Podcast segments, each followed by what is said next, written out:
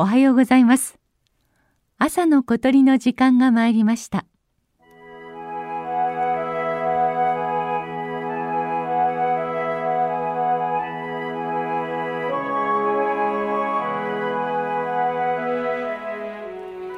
身近にいる鳥たちを見て昔の人が考えた言い伝えがたくさんあります。今月は鳴き声を聞きながら鳥にまつわる表現を紹介しています。この声は椿の花の蜜を吸いに来た伊豆大島の目白です。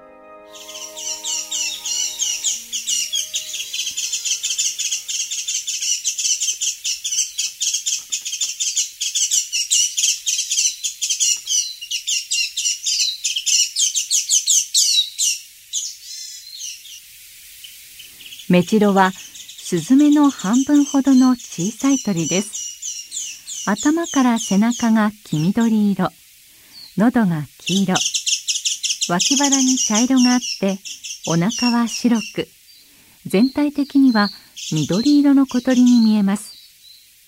都会の公園や住宅地、里山から山まで広く分布していますので、出会いの多い鳥です。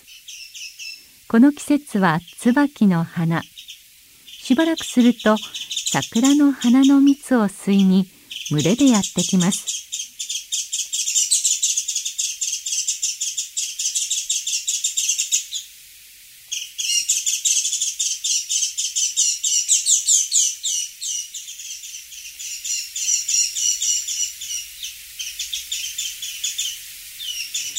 目白押しという言葉があります。仕事が目白押しで忙しいとか店が繁盛してお客が目白押しだというふうに使います。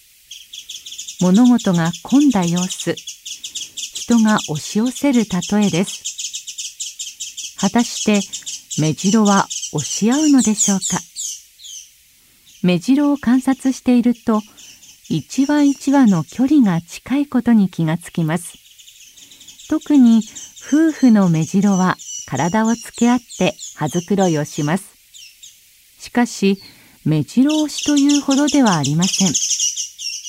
目白押しは夜に眠る時に見られることがあります。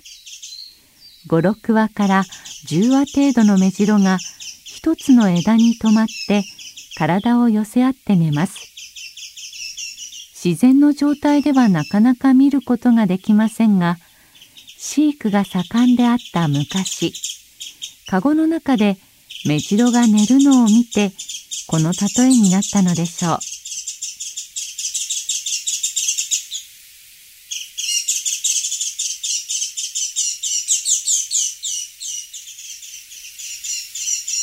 メジロのような小さな鳥は体の体積に対して表面積が大きいため奪われる体温も大きいことになります。そのため体を寄せ合うことで体温を少しでも奪われないようにしているのです。いわば目白押しは目白が生きていくために必要な行動であり厳しい冬を乗り越える手段でもあると言えるでしょう。